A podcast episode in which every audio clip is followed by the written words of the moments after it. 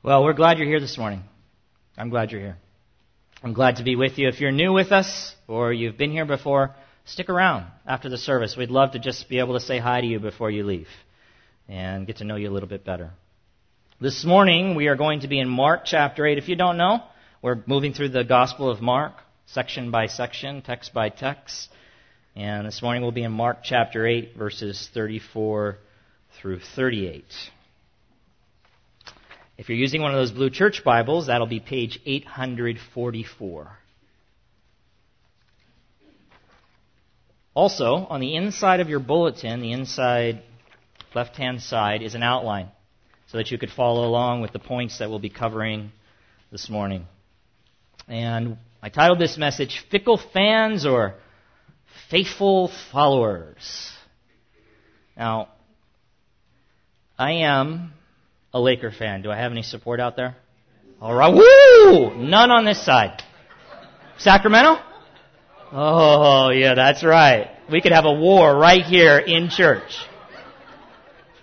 I am a Laker fan, but I, I've had the privilege, not that I could afford it, but the place I used to work, the owner had some incredible seats, so I, I had a chance a couple of times to attend some fascinating Laker games, including a playoff game. That is a whole other thing. But you see it on TV, but you also really experience it when you're there with the crowd. There is something about fans, and especially Laker fans. They are fickle.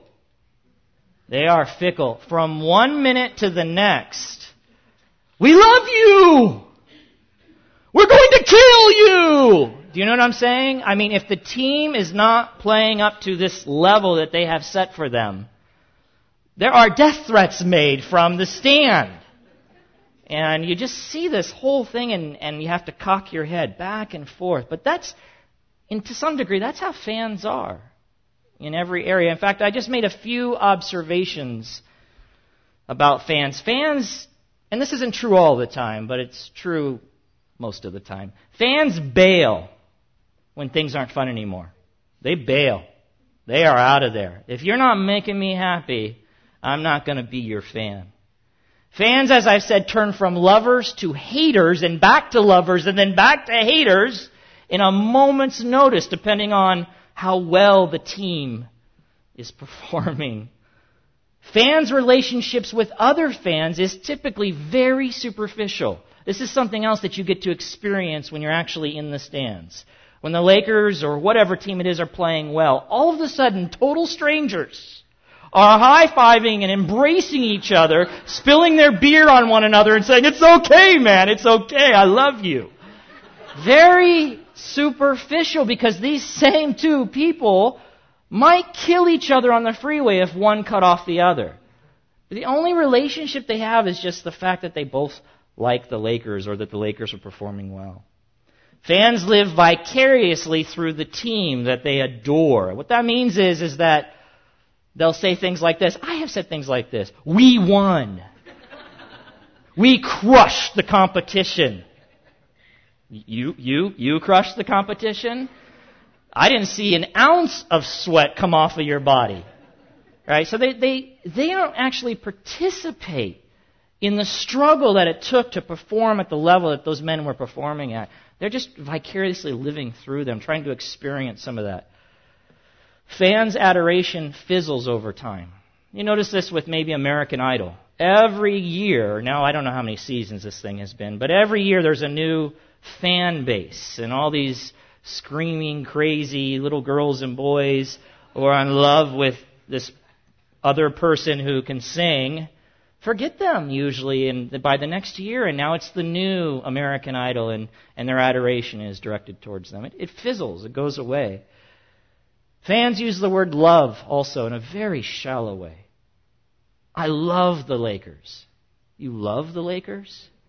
So if one of the players needed a kidney transplant, would you be willing to give up your kidney for them? I'm thinking some of you might say yes. But in general, I think you'd be like, no, I don't think so. I don't, I don't think I would do that.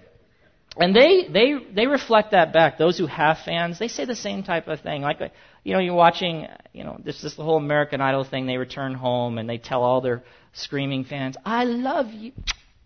I love you. You love them. So when they can't pay their mortgage, are you going to help them out? You see what I'm saying? Shallow. And fans make demands. They don't take them. They don't take them. You better play better. That's what fans do. Well, beloved, Jesus never wanted to be the president of his own fan club. That's not what he was doing. In fact, he wasn't looking for fans. He wasn't. But his popularity grew and it grew with every miracle that he performed while he was on earth. Wherever he went, excited crowds quickly gathered and followed him. But on this occasion, in Mark chapter 8, Jesus made it abundantly clear that he wasn't looking for fans and that being his follower, his disciple, was altogether different than just being a fan of Christ. These two ideas, beloved, fickle fan or faithful follower, are really universes apart, worlds apart. So let's get into the text together. Mark chapter 8, verse 34 through 38. Just follow along with me as I read. And calling the crowd to him with his disciples, he said to them, If anyone would come after me, let him deny himself and take up his cross and follow me. For whoever would save his life will lose it, but whoever loses his life for my sake and the gospel's will save it. For what does it profit a man to gain the whole world and forfeit his soul? For what can a man give in return for his soul? For whoever is ashamed of me and of my words in this adulterous and sinful generation, of him will the Son of Man also be ashamed when he comes in the glory of his Father with the holy angels. That's the text we're going to be looking at this morning. We're going to consider two requirements and two reasons. That's the outline that you have in your bulletin for following Jesus so that we will know and value what it means to truly be a disciple, not a fan, but a disciple of Christ. Let me give you a little context about our story today. Last week, if you weren't here, just by way of reminder, we looked at Mark chapter 8, verses 22 through 33. What I want to do this morning is just read verses 27 through 33 of that section of text again to help us really know what's going on right now and here in this story. So just let your eyes go up a little bit and starting in verse 27, follow along with me as I read that section of text. And Jesus went out with his disciples to the villages of Caesarea Philippi. And on the way he asked his disciples, Who do people say that I am? And they told him, John the Baptist, and others say Elijah, and others one of the prophets. And he asked them, But who do you say that I am? Peter answered him, you are the Christ. And he strictly charged them to tell no one about him.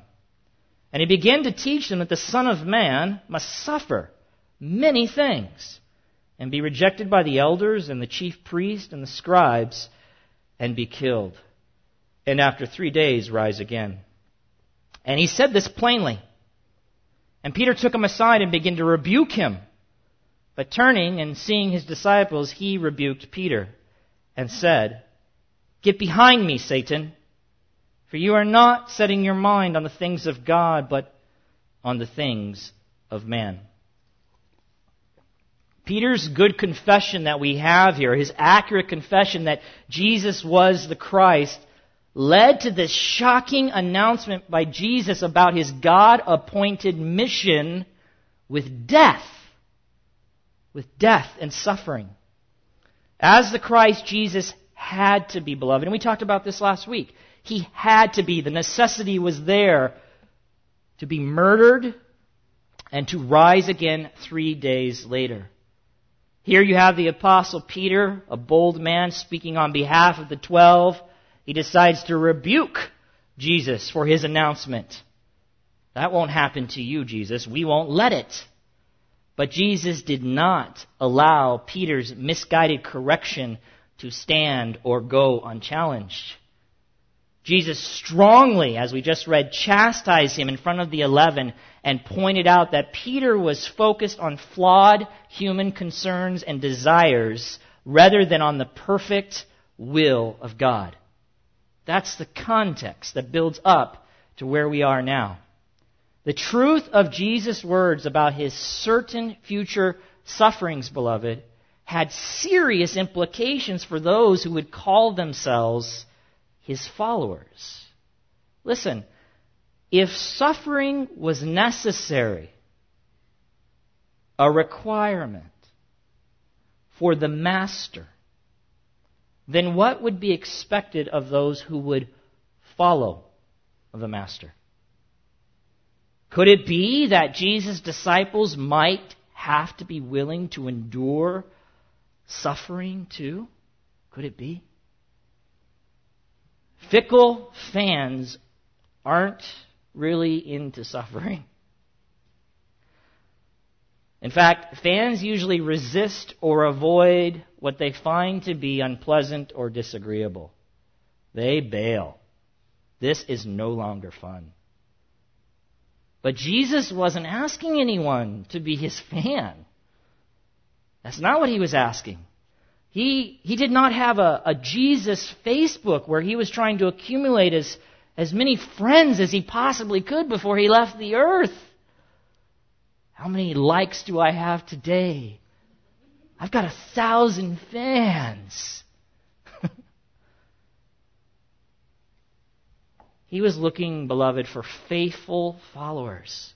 Faithful followers who, if necessary, were willing to give anything and everything just to be with Jesus. So that brings me to the first of two requirements this morning that we will pull from the text for following Jesus, for being his disciple. The first one is to say goodbye to self. Say goodbye to self. Mark 8, verse 34. Look back at the text with me. And calling the crowd to him with his disciples, he said to them, If anyone would come after me, let him deny himself. Jesus called the crowd to himself because he had something very important to say that he wanted everyone to hear. Everyone. In other words, this was not a private message just for the twelve, that inner circle of disciples, although they needed to hear this too. But this was a message for all who wanted to follow Christ. Jesus began his statement with the word if. Look back at the text. His quote is if anyone. If. If means there is a condition or a stipulation or a requirement.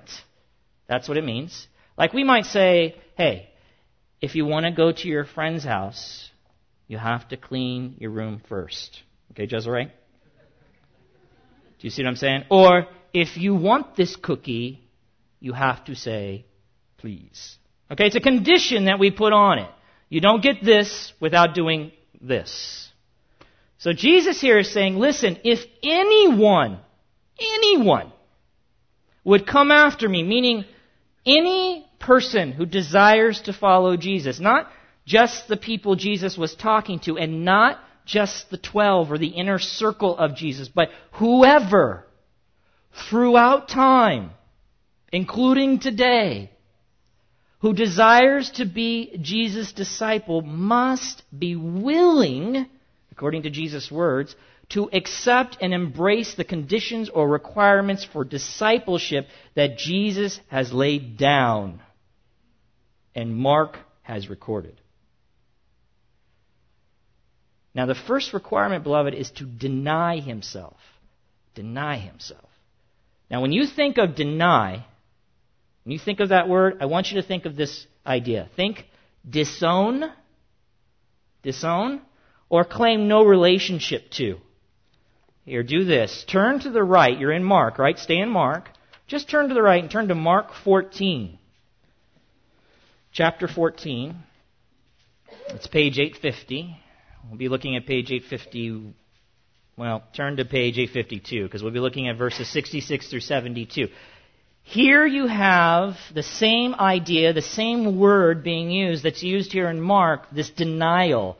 But here we see Peter, after Jesus' arrest, denying his Lord three times. I want you to get the feel for what denial is. As I said, it is to disown or claim no relationship to. Starting in verse 66, just follow me. And as Peter was below in the courtyard, one of the servant girls of the high priest came. And seeing Peter warming himself, she looked at him and said, You also were with the Nazarene Jesus. But he denied it, saying, I neither know nor understand what you mean. Remember, this is one of Jesus' close disciples, beloved. And he went out into the gateway, and the rooster crowed. And the servant girl saw him and began again to say to the bystanders, This man is one of them. But again he denied it. And after a little while, the bystanders again said to Peter, Certainly, you are one of them, for you are a Galilean. But he began to invoke a curse on himself and to swear, I do not know this man of whom you speak. And immediately the rooster crowed a second time, and Peter remembered how Jesus had said to him, Before the rooster crows twice, you will deny me three times. And he broke down and wept. That was certainly a low, low point uh, in Peter's life. What the disciple of Jesus is supposed to deny or disown is their self. Now, before I explore that a little bit with you, let me tell you what it doesn't mean and what some people have maybe thought it means. It doesn't mean that, that you and I, as disciples of Christ, are being told by Jesus that we are to deny or reject wholesome things, good things, gifts of God that bring us enjoyment, like chocolate.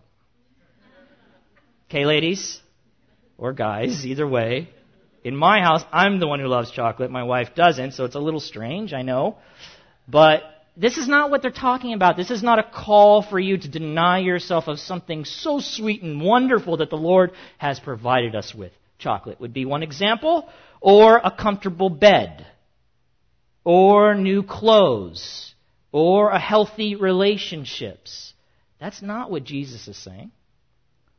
Throughout history, though, people have confused this requirement of self denial with this word. I'll just say it to you. Maybe you've heard it before asceticism. Asceticism. Asceticism, beloved, is a form of discipline in which you deny yourself even good things in life as a way to somehow draw closer to God or to reach another plane of spirituality. Monks have been known throughout history to practice a form of asceticism. Buddhists practiced practice asceticism. But monks specifically practice it, and some of the things they do is they isolate themselves from the rest of the world. So they cut themselves off from healthy relationships, believing somehow that will bring them closer to God or raise their spirituality. Sometimes they even refuse the most basic comforts like a bed, and they choose instead to sleep on a hard floor. Self denial, they think. No, asceticism. Jesus is not asking those desiring to be his disciples to become monks. That's not what he's doing here. Garland said, one writer said this It is not the denial of something to the self, but the denial of self itself. Let me try that again. It is not the denial of something to the self, like chocolate, like clothes, like a good relationship, but it is the denial of self itself. I have a few of these until we can get there, until we can all come together on the same page on this, because it's important. Here's another one. It is to renounce the claims of self as no longer the supreme object of regard. In other words, my self interest, if I am to deny myself, my self interest as a disciple of Christ no longer rule or dominate my life. My self interest no longer rule or dominate or control or act as overlord or master in my life. Being a disciple of Jesus means that my life can no longer be, beloved, all about me or my goals or my ambitions or my desires or my hopes or my dreams or my wants. It, it, cannot be according to what Christ is saying. Not according to what I'm saying, according to what the Word of God has recorded. Therefore, it would be out of character for a disciple of Jesus to say something like this It is my life, and I will live it as I please, and nobody and no one can tell me what to do with it. That wouldn't fit for a disciple of Christ. I answer to me, myself, and I. Do you know what that is? We call that the unholy trinity. Me, myself, and I. I answer to no one else. For the one who follows Jesus, beloved, self must be removed from the throne of the heart.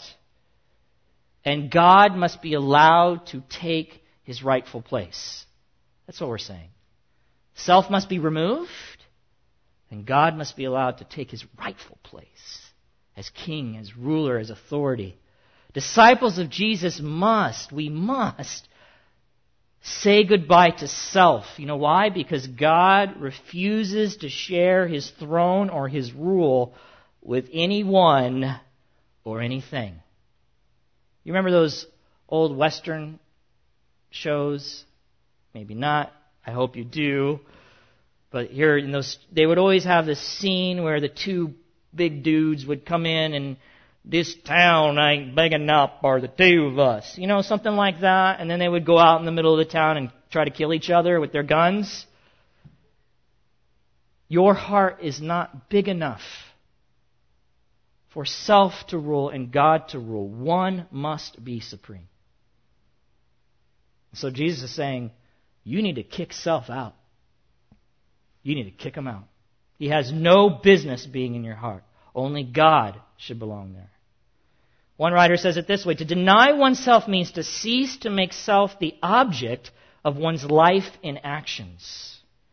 This involves fundamental reorientation of the principle of life. God, not self, must be at the center of life. God, not self. Another one put it this way the denial of self is turning away from the idolatry. Ooh, that's a strong word.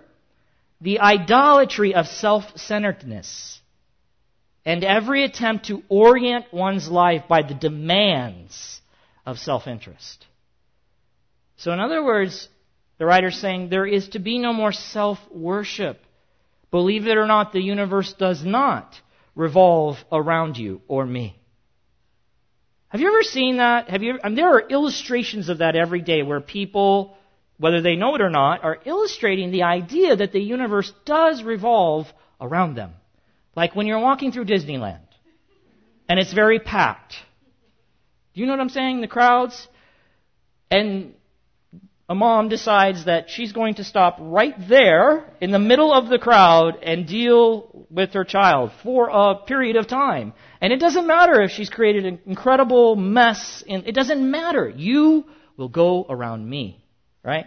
People drive like that all the time. Road rage is an example of elevating self to the highest level. Do you not know that this freeway belongs to me? And you have invaded my space, how dare you ask to get in front of me and make me three seconds later than I would have been? That is an example of this, this self worship. Divorce, to some degree, beloved, in many situations, is an example of elevating self. My needs are not being met, I'm out of here. It's not always the case, but often it is. It's all around us. I like what this writer says. He says, To deny oneself is to be aware only of Christ and no more of self. To see only Him who goes before and no more the road which is too hard for us. Once more, all that self-denial can say is, He leads the way, keep close to Him. You, you no longer see what a difficult road it is because self does not consume you any longer. Only Christ consumes you. Wow. That's a, that's a big requirement. Being a disciple, beloved, is, is of Jesus is, is definitely not like Burger King's marketing strategy. Do you have that pick? Right. I found this. This is an old one. This is how Burger King markets to its people. Have it your way. You have the right to have what you want. Exactly when you want it. Of course you do. Of course you do. Because on the menu of life, you are today's special. And tomorrow's. And the day after that. And well, you get the drift. Yes, that's right. We may be the king, but you, my friend, are the almighty ruler. That's a good marketing strategy for burgers. Uh, but sadly, some people have bought into that when it comes to Jesus Christ. Christianity. Christianity is not Burger King. Second, second requirement, surrender your will to God. And calling the crowd to him, look back at the text with me, sorry, Mark chapter 8, verse 34. And calling the crowd to him with his disciples, he said to them, If anyone would come after me, let him deny himself, we looked at that, and take up his cross and follow me. Now, beloved, this is this will be a fun one because the original meaning of Jesus' words here, this take up your cross and follow me, they have morphed. They have changed over time. They have. We'll talk about that. To the original audience, though, relating discipleship. Remember, this is all have, this all has to do with being a disciple of Christ, right? Relating discipleship in any way, on any level, to the cross would have been offensive and appalling. You, you, what? Did you just, what did you say? To follow you, I have to take up my cross? We don't, today, we don't necessarily have that reaction because we have, we've kind of watered down what take the cross, take up the cross means. Beloved, the idea of someone taking up their cross, it was not unknown to the Jews who Jesus was speaking to. Because at the time they were forced to live under Rome's authority, which included the judicial use of the cross. In other words, it was a way that they punished people. It was a method of execution used by the Roman Empire for the worst of criminals, for the lowest levels, usually reserved for slaves, foreigners. In fact, if you were a Roman citizen, they could not crucify you. It was a shameful, cruel, and horrific way to end someone's life.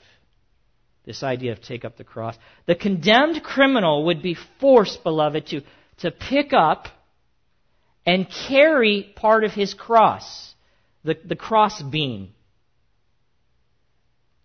And then he would be paraded through the streets by the Roman soldiers so that all could see what happens to those who dare raise their hand against the Roman authorities.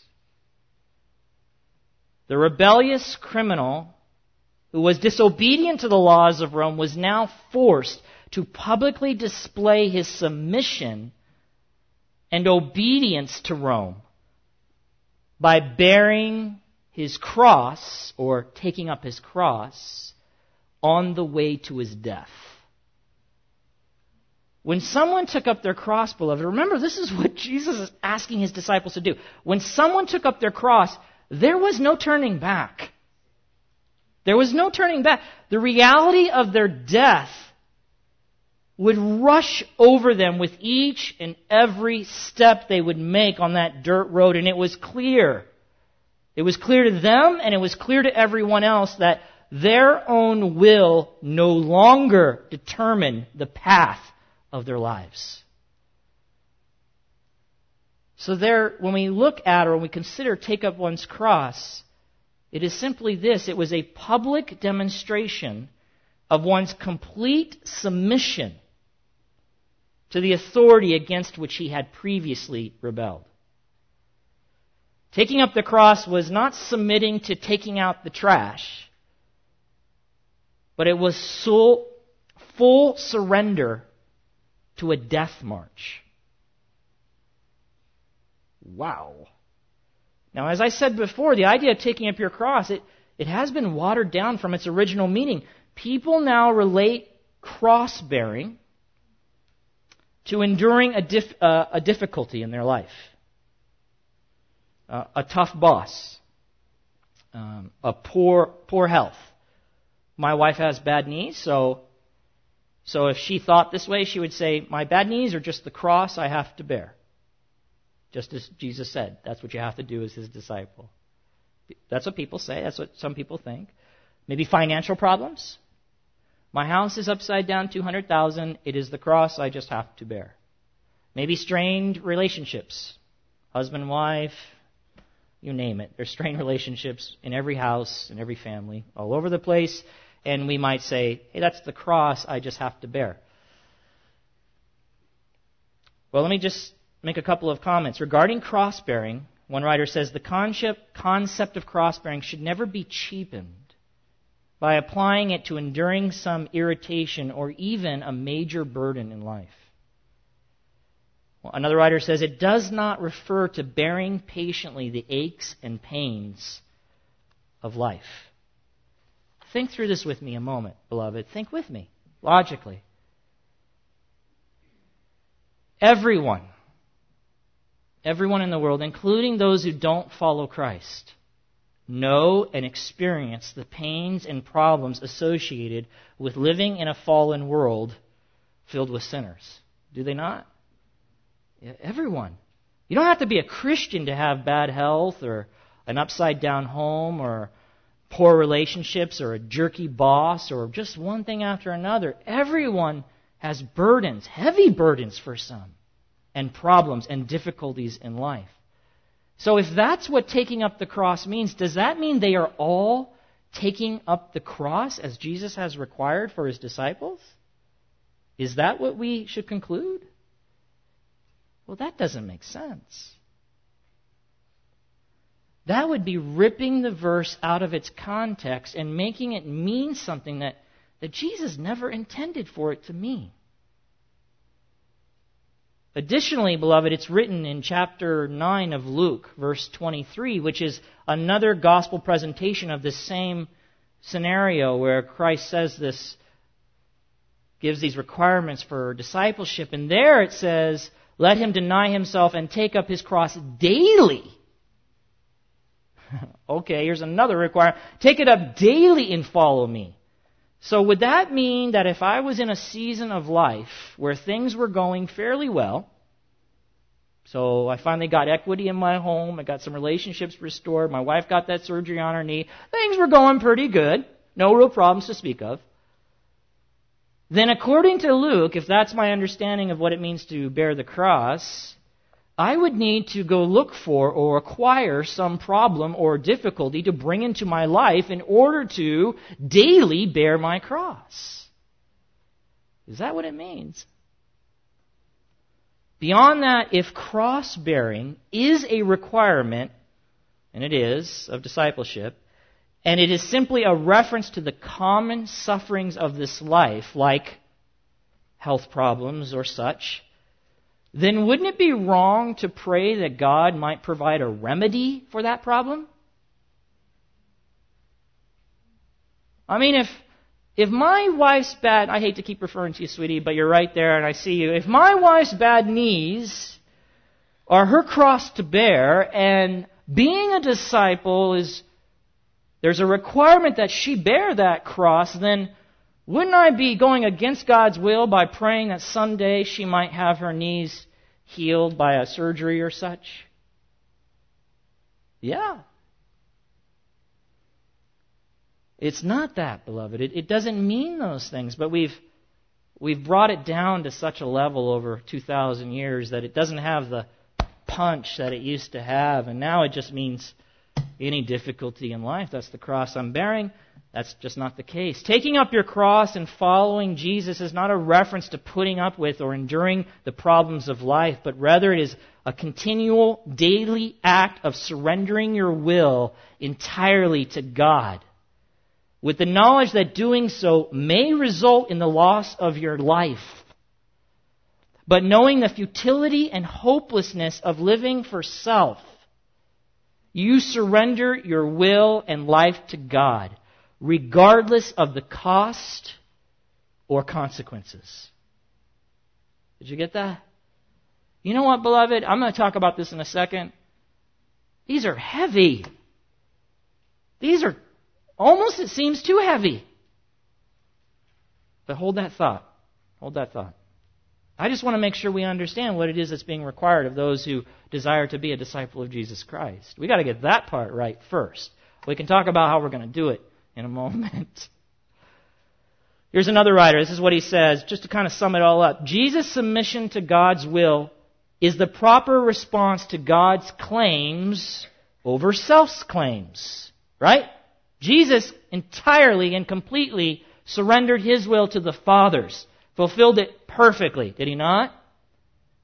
For him it meant death on the cross. That's what it meant for him. Those who follow him must take up their, not his, their cross.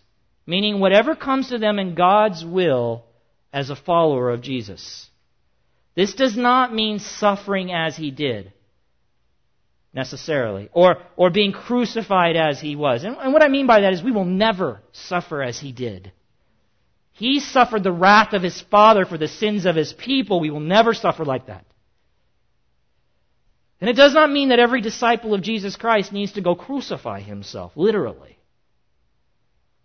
Nor does it mean patiently bearing life's troubles. Rather, it is obedience to God's will as revealed in His Word, accepting the consequences without reservations for Jesus' sake and for the gospel. For some, beloved, this includes physical suffering and death, as history has repeatedly demonstrated, as history repeats itself right now. We are so far removed from persecution and suffering, and I thank God that we are. I praise God we have freedom in this country. But that is not the case around the world, beloved, and it probably won't remain the case for us either. Why in the world would anyone say goodbye to self? Goodbye.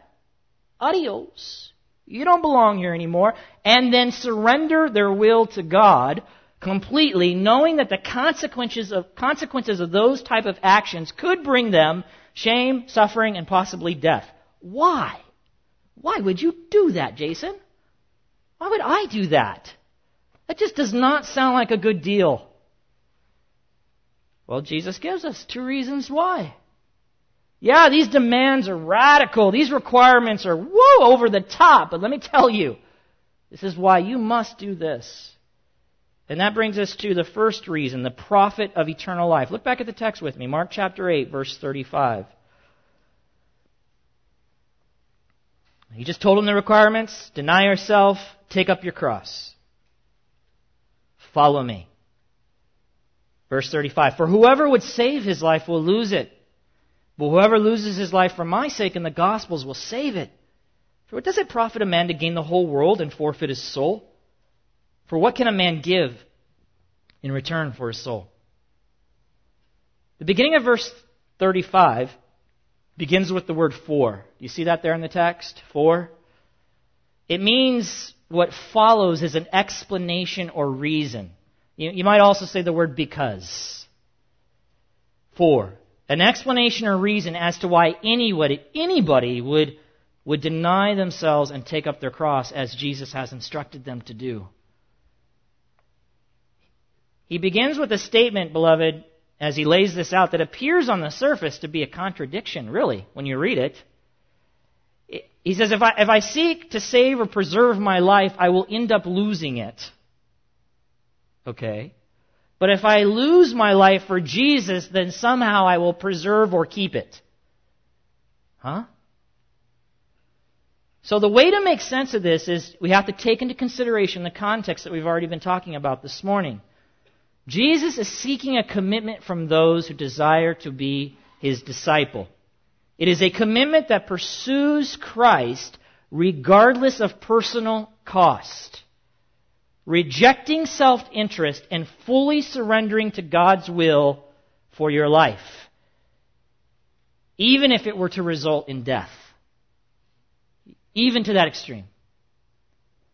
Also, it's helpful to know that the Greek word that's translated life in verse 35, whoever loses his life for my sake, whoever tries to save his life, that word is translated, it's the same exact word that's translated soul in verses 36 and 37. For what does it profit a man to gain the whole world and yet forfeit his soul? The Greek word that Mark used there can refer to both our temporary physical life here on earth and one's true self, their eternal soul. Their eternal soul. So here, how we put this all together now, Jesus is communicating this, that if you or me or anyone refuse to follow him, choosing instead to live according to our own self interest. Uh, I'm not getting rid of self. I like self, and I want to keep self on the throne. It's been working for me. I'm going to keep that going. So we, we don't say goodbye to self. And we refuse to surrender our wills to God, hoping that if we do that, we will avoid any persecution or death or shame, and somehow preserve our temporary life on this earth. If we do that, Jesus is saying you actually will lose your life. You will lose your soul to eternal ruin. That's what he's, that's what he's saying. However, if you willingly surrender your temporary life, literally if necessary, your will, maybe your life, by denying yourself and taking up the cross for Christ and the gospel, then in the end you will have a life that really matters. Eternal life. That's what he's saying. This is the reason he's giving. Here, let me read to you how one author states this. He says, To lose one's life is to lose physical existence. We know that. But to lose one's soul has eternal consequences. The irony of verse 35 is that this one thing cannot be saved by preserving it, that is your life, your soul, but only by forsaking it in favor of following Jesus. The one for whom the way of Jesus is more important than his own existence will secure his eternal being. But the one whose existence is more important than Jesus will lose both Jesus and his existence. Wow. So, what rational person would say it seems like a better deal for me to trade eternal life for temporary preservation? Who would do that? The only reason you would do it, beloved, is because you don't believe it.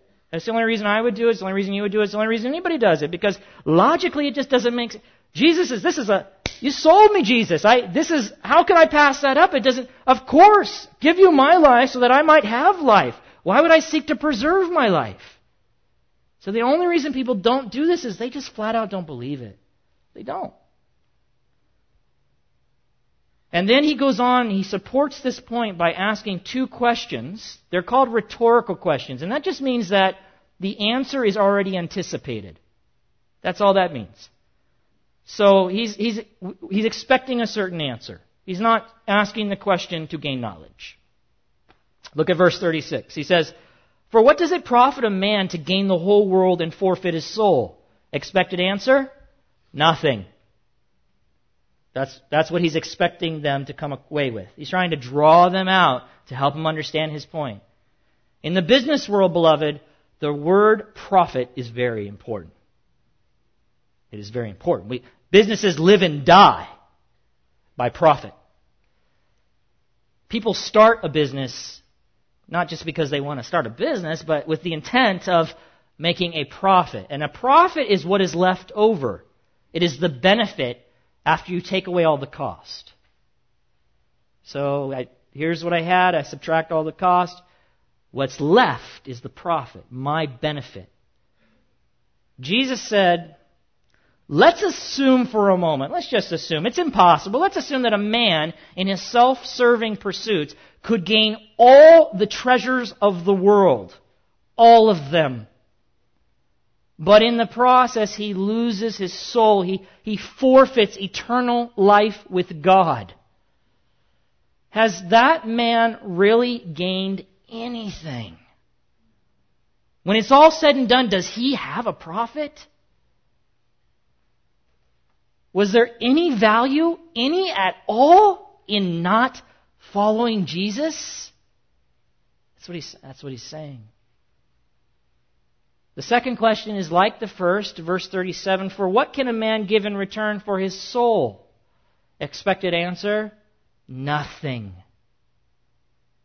Nothing, beloved. He may have all the possessions this world can offer. But in the end, he will not be able to trade even one of them or all of them in exchange for eternal life. His only hope, my only hope, and your only hope, the world's only hope is to abandon self, take up the cross, and follow Christ. Forsaking my own life in order to save it in the end. That's Christianity. That's Christianity. Jesus Christ is an all or nothing proposition, beloved. He's an all or nothing. It's not, you know, 50% Jesus and 50% me and the world. And that's just not how he's arranged it.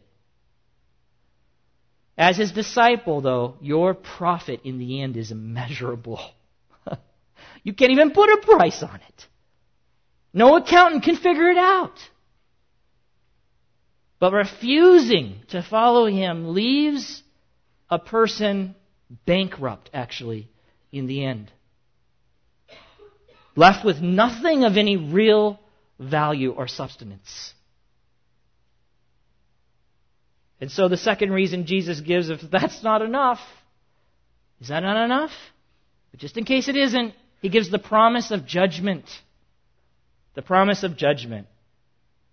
And I know in our day and age, people are, you know, they've come out of Christianity where people are just preaching hellfire and brimstone, screaming at you, and, and people re, they don't react well to that, and they're they just they hear the word judgment, they're like, oh, here we go again, judgment, judgment. Well, I don't know if all the approaches over the ages have been good or healthy or wholesome or even godly in the way that people communicate the gospel to one another, the mercy and the love of Jesus Christ. But certainly, in all of that, to leave out the judgment would be not to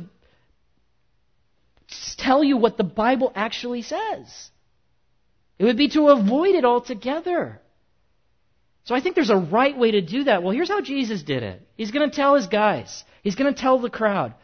Listen, you want life? Give up your life, and I will give you life. Follow me.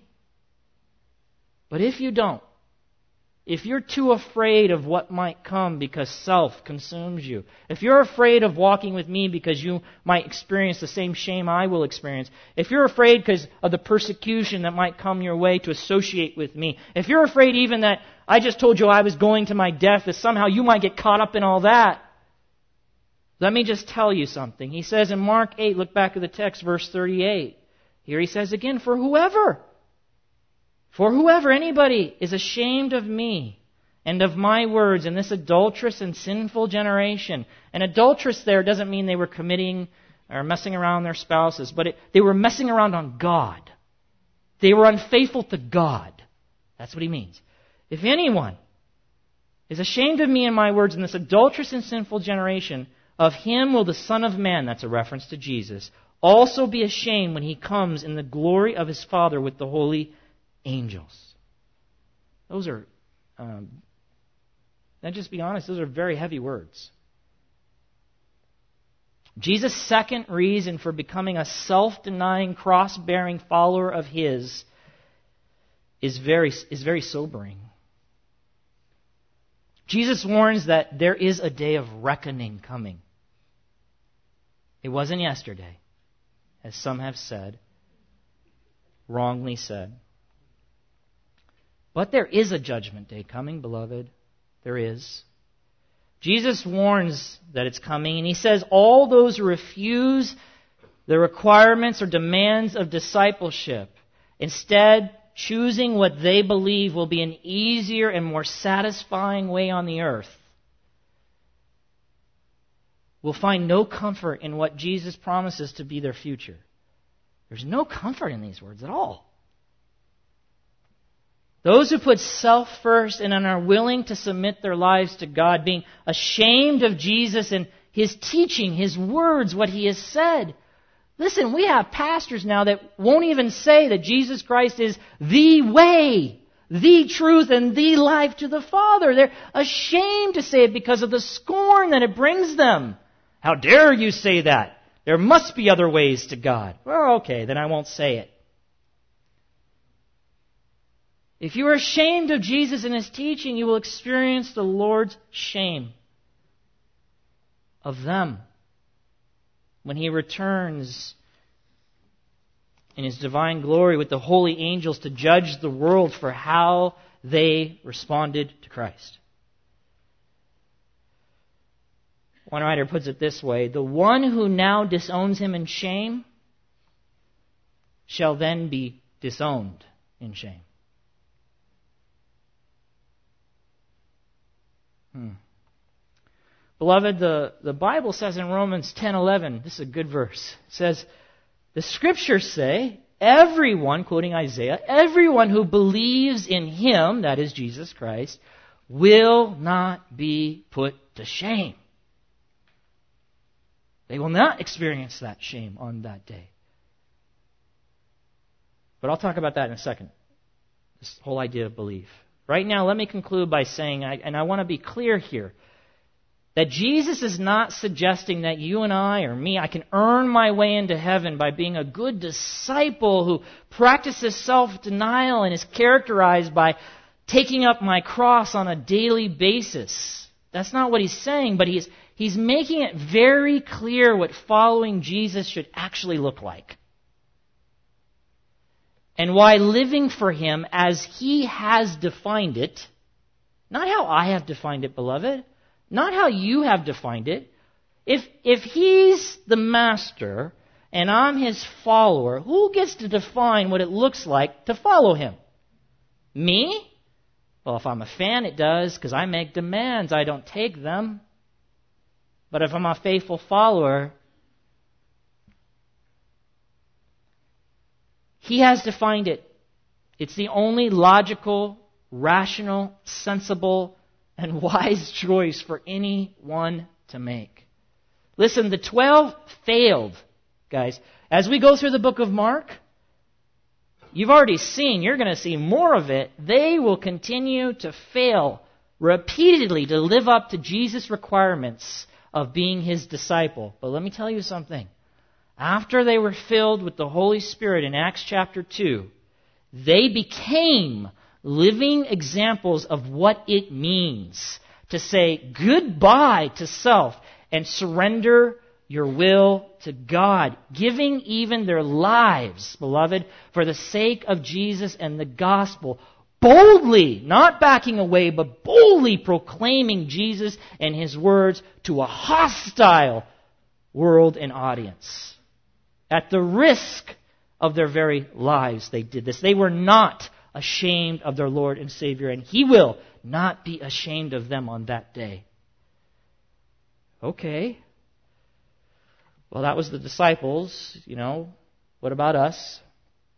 Well, here's what I want to say to us. Within Christianity today, within the, the realm of, of churches and those who call themselves Christians, there has developed a false distinction between a believer or a Christian and a disciple. Okay, now remember I read that passage where the scripture says, everyone who believes in him will be put to shame. Well, the thinking goes something like this, and it's erroneous, it's wrong. That you can become a Christian and be saved, but that doesn't necessarily mean you will or have to follow Christ. You might decide to do that later on in life, or you may not. Your choice.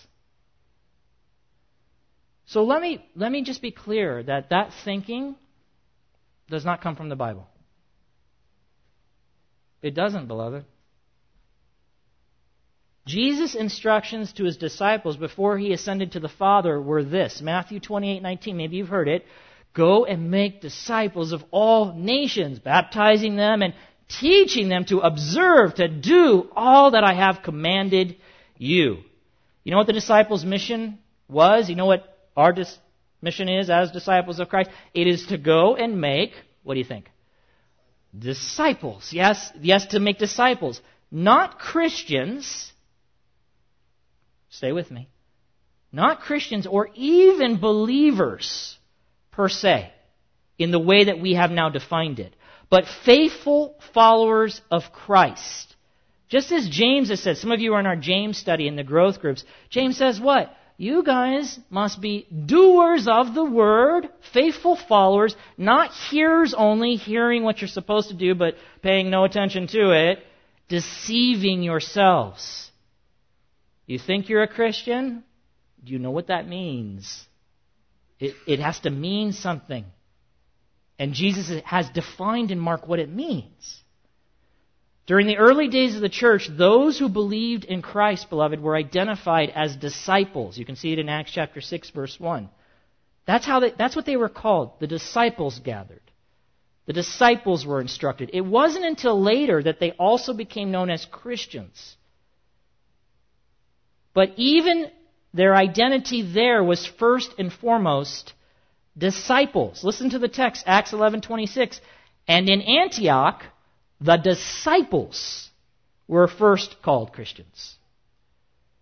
See, we've kind of removed disciple from Christian.